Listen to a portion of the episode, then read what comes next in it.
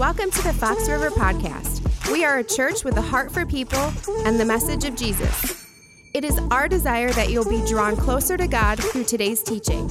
To access notes from today's message, go to foxriverchristian.org slash message. Thanks for listening. Hey, everybody. Fun fact as we start out today there are 3,237 unique names of people in the Bible. 3,237. And you know what? Every one of them had a birthday, just like us. Every one of them had hopes and dreams, just like us. Every one of them had problems, just like us. And every one of them experienced successes and failures in their life. Here's what I want you to remember about the 3,237 individuals that the Bible mentions by name. They were real people in real places, in real life, and God wants us to know that they were just like us. In fact, as we come into this series that we've titled Just Like Us, comes right out of James chapter 5 verse number 17. We're going to be looking at six of these individuals, both men and women, ones that can give us a very special and helpful life lesson, individuals that are there to give us hope and just some insight into connecting with God in a deeper way, or it may be for you to connect with God for the first time, which would be super exciting and impactful as well. One of the most popular stories in the Bible is Jonah and the whale. Heard that story before? Interesting side note here Jesus tells us that this is a true story. Crazy, I know.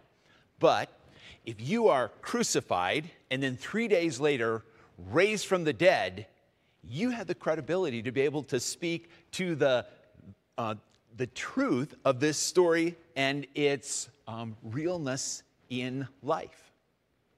If you're not familiar with the story, it goes, short version, like this God speaks to Jonah, and he tells him, I want you to go to the city of Nineveh, and I want you to tell the people there that they need to repent, or my judgment is going to come upon them. And so Jonah goes and he gets on a boat going in the opposite direction of Nineveh. He has no intention of going there at all. And on this journey, he is actually swallowed by a whale, or as some people would say, a great fish.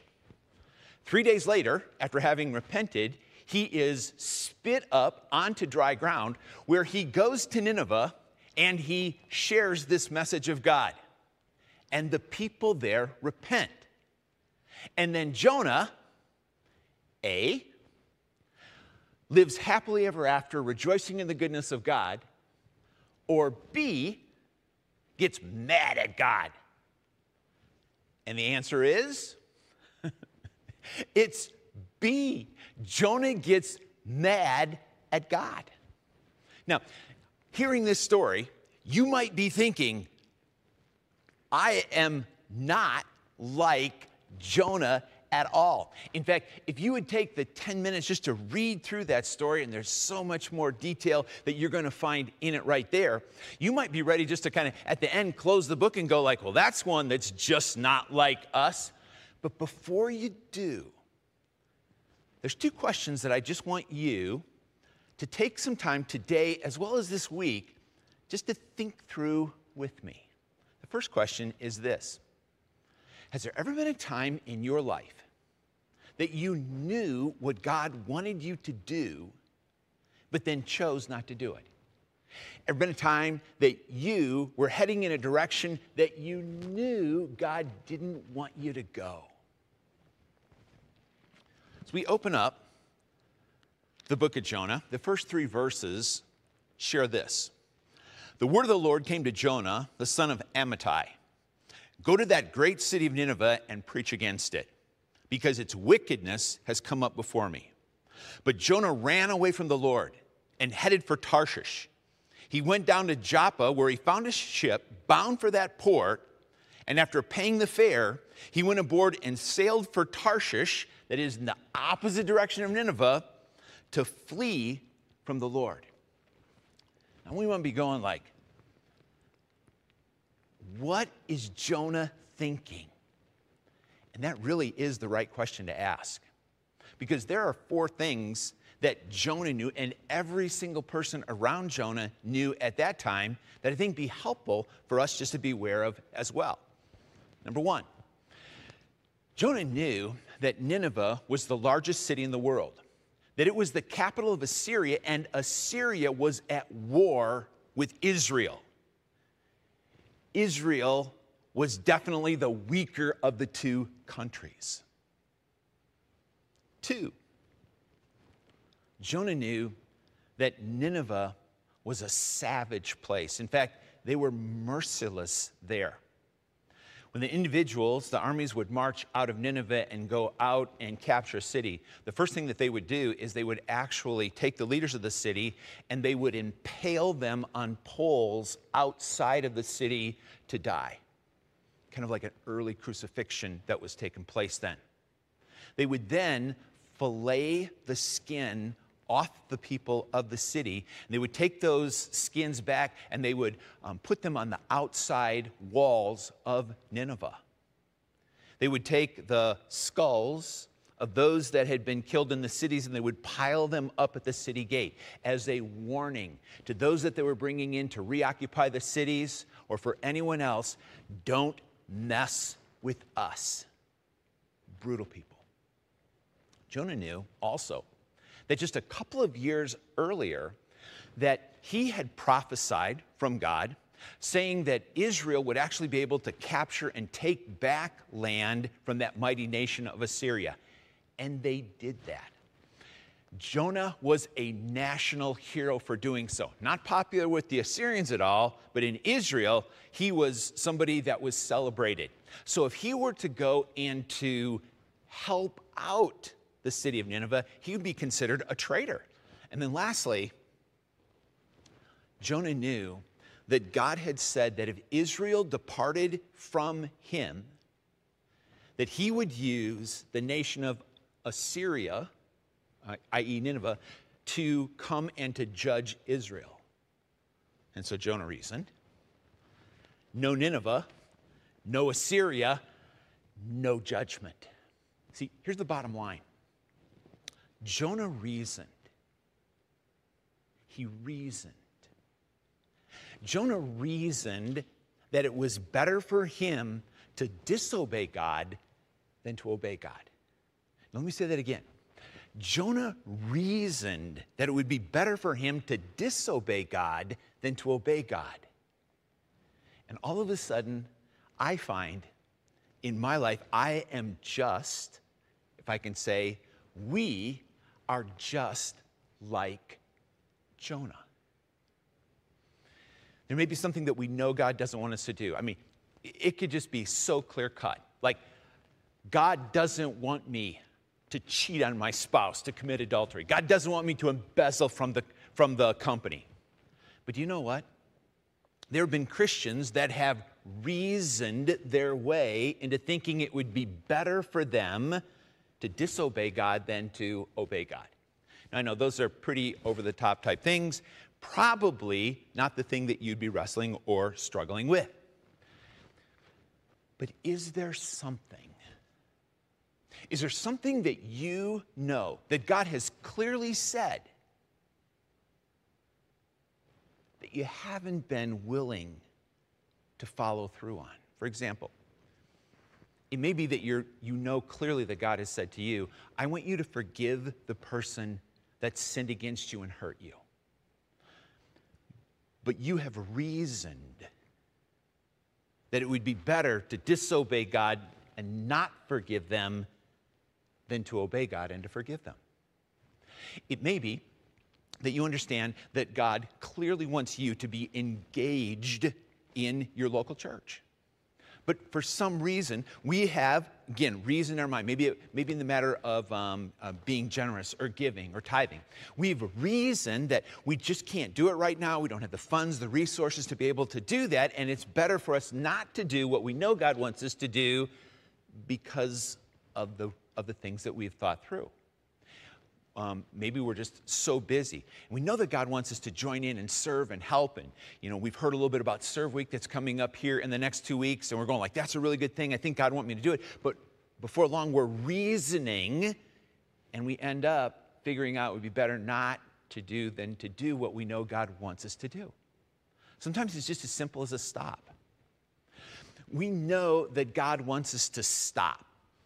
Stop with the gossip Stop with the, um, um, the harsh and ungraceful um, posts that are going out on social media right now. But the next thing we know, we have reasoned our way into doing that, which we know that God doesn't want us to do. Just like Jonah, just like us. And in our reasoning, we will think, well, you know, it, it, it's not that big a deal. But here's what we've just got to understand it is a huge deal. It is such a big deal because of the principle that God gives to us in His Word that would say this that direction, not desire, determines our destination. Now, if you haven't heard me say that again, let me just repeat it. You may want to write this down. Direction, not desire, determines our destination or where we end up in life. When we obey God, we are moving in the direction of Him or toward God. But when we disobey God, our direction is away from God. It would be away from life, away from that which He wants us. And that's the thing that we've just got to take that quick look in our lives. Are we moving in a direction that would be away from God?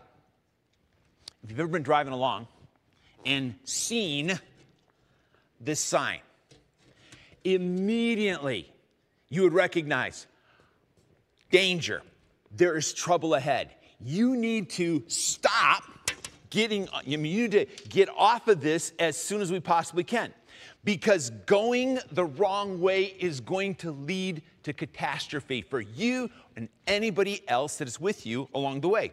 In fact, what we would need to do is what we'll call a, a Bible U turn. The term in the Bible for U turn is actually the word repent. Repent means to change directions. If I recognize I'm going in a direction away from God, then I need to repent. I need to change my direction because it's my direction, not what I'm hoping for, not what I'm wanting for, that is ultimately going to result in my destination. And hear me today. Every one of us has a direction, and every one of us is moving today. We are moving to God. We are moving toward the place of life. We are moving to the place of hope. We are moving to the place that He can give us joy, or we are moving away from God, which is moving away from life and into problems that are going to be heartbreaking in our lives. It's a huge deal. Remember, I said that there were two questions. The second question I want us to ask before we would close the book and say, I'm not like Jonah, would be this have you ever been angry at God? Here's what happened with Jonah he goes to Nineveh, he tells them God's message, and they repent miraculously. And Jonah's response, Jonah chapter 4, verse 1, was this. But to Jonah, this seemed very wrong that God turned away his anger and wrath. And he became angry. But the Lord replied, Is it right for you to be angry? In verse 9, It is, Jonah said, and I'm so angry, I wish I were dead. Now, that is angry, isn't it? Has there ever been a time that you have been angry at God? I know it's not really politically correct to say that we are angry at God, but it certainly happens, doesn't it? Why do we get angry with God? It's because there is something that we think God should have done that He didn't. Something that God allowed to happen that we don't think He should. Something that He didn't let happen that we, that we think that He should have. And in all those cases, because God isn't doing what we think that He should be doing, we end up angry at God. Just a few years ago, I was finishing up a funeral, and a man immediately just jumps up out of his seat and he starts down the aisle. I mean, his eyes are locked on me. He's not even six foot away, and he begins to say, and not with a quiet voice either, I don't believe a blankety, blankety, blankety, blankety, blank thing that you set up there. And I want you to know I'm an atheist. Now, there's a lot that goes through your mind when a person comes up at the end of a funeral with that pronunciation. So everybody's like just kind of looking there. And in the pause that I took, because I was praying something like this God, help me, please. in that moment, the Spirit just prompted me to ask this question. And I, I looked at him and I said, I said, friend, what has happened in your life that hurt you? How has God hurt you? And you would have thought that I had just hit him between the eyes with a two by four. His bottom lip started quivering at that point. And he said, No 10 year old boy ought to ever lose his mother. And he hung his head, he turned, and he walked away.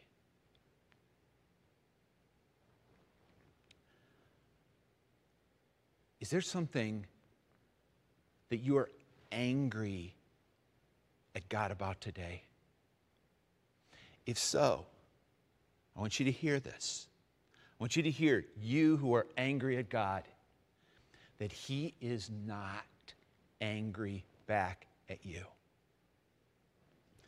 When Denise gets mad or angry at me, so many times to my shame, I just power right up and I'm getting angry back. That is not the case with God.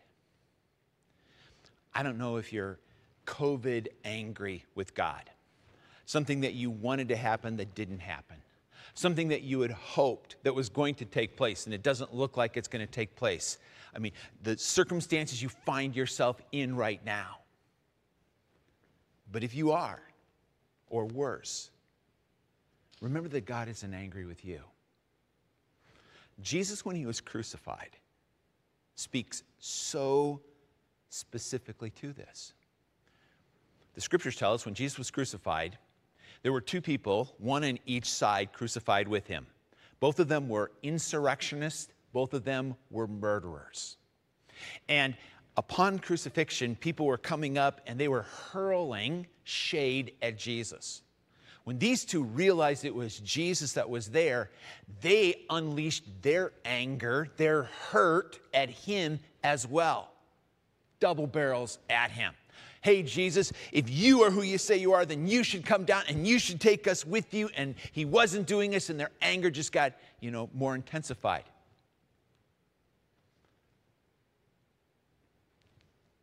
It wasn't but a couple hours later after having watched Jesus and listened to his response, that one of those men said these words.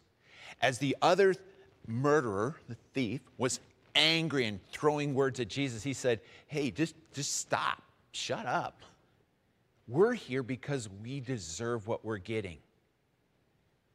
Jesus doesn't. And then he looked at him and said, Lord, would you remember me when you come into your kingdom? In other words, I recognize who you are, and would you remember me? And Jesus said these words right back to him. He said, Today you will be with me in paradise. Today you will be with me in heaven. When we find ourselves mad at God, God points us right back to this time. And He says, I want you just to know how much I love you. I want you, as you're looking at what it was that Jesus did for you, to put things into perspective. There is much hurt, there is sin. That is why Jesus came. There's brokenness in the world, but use this as a perspective of what I feel toward you. And I've just got to say, today, if that realization of Jesus on the cross there for you is coming into this time of your opening your life up to Him, that aha moment from God that He is bringing to you right now, that I hope today that you will trust Jesus as your Savior, realizing that He was there out of a love for you and to do for you what you could never do for yourself, which was pay the price for your sin. And three days later, he would prove that that had been done in the resurrection that he did. If you find yourself mad at God today, here's what I want to ask you to do. Would you just let us know? You can do this in the chat.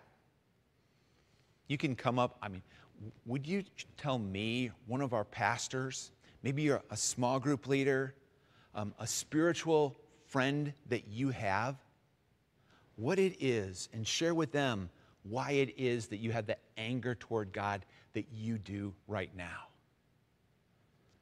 And I hope that that is the beginning of just opening yourself up to grace that God wants to give to you in your life. So we get to the we get to the end and find out, you know what? It's Jonah who is just like us.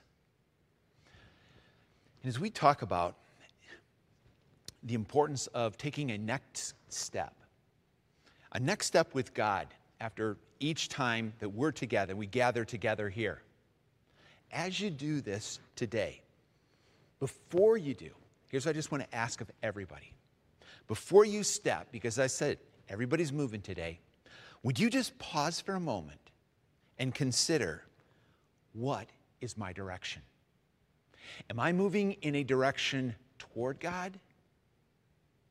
Or am I moving in a direction away from God today? Because it's that direction that's going to be so important. With all of the um, decisions that we have facing us today. So much uncertainty that we find ourselves in. We really don't know what's coming two weeks from now, three, a month from now, what's going to be next. But if our direction is right, when we take that next step, that next yes to God, then He is going to help us to get to the place that He wants us to be and that we will want to be with him as well. So powerful. I want to invite each of us as we pray together to do so with that commitment of yes and forward with and for God. Would you pray with me? God, thank you that you have given to us 3,237 individuals that you want us to be able to learn from and to be able to glean from their lives to help us in our lives right now. As we do so with Jonah, we just come to you again saying direction is so important. Not reasoning ourselves away from you, but a simple yes of obedience. Today, Lord, we commit ourselves to you. Some of us make this commitment of repenting and coming back and getting realigned with you. For those, Jesus, that are here today and ready to receive you as Savior, as they pray this simple prayer, I am so like that thief on the cross, Jesus. And I need your forgiveness. And I recognize that you are dying, that you died for me and rose again. And I come to you asking you for that saving grace of my life. Today, I invite you and trust you as my Savior. I pray this in your name, Jesus. Amen. God bless this week. We hope you were encouraged today. Subscribe to the Fox River Podcast to ensure you don't miss future messages. Stay connected through our social media channels on YouTube, Facebook, Instagram, and Twitter. And of course, make a difference in the lives of those you know by sharing with them. We are grateful for you and hope you join us again soon.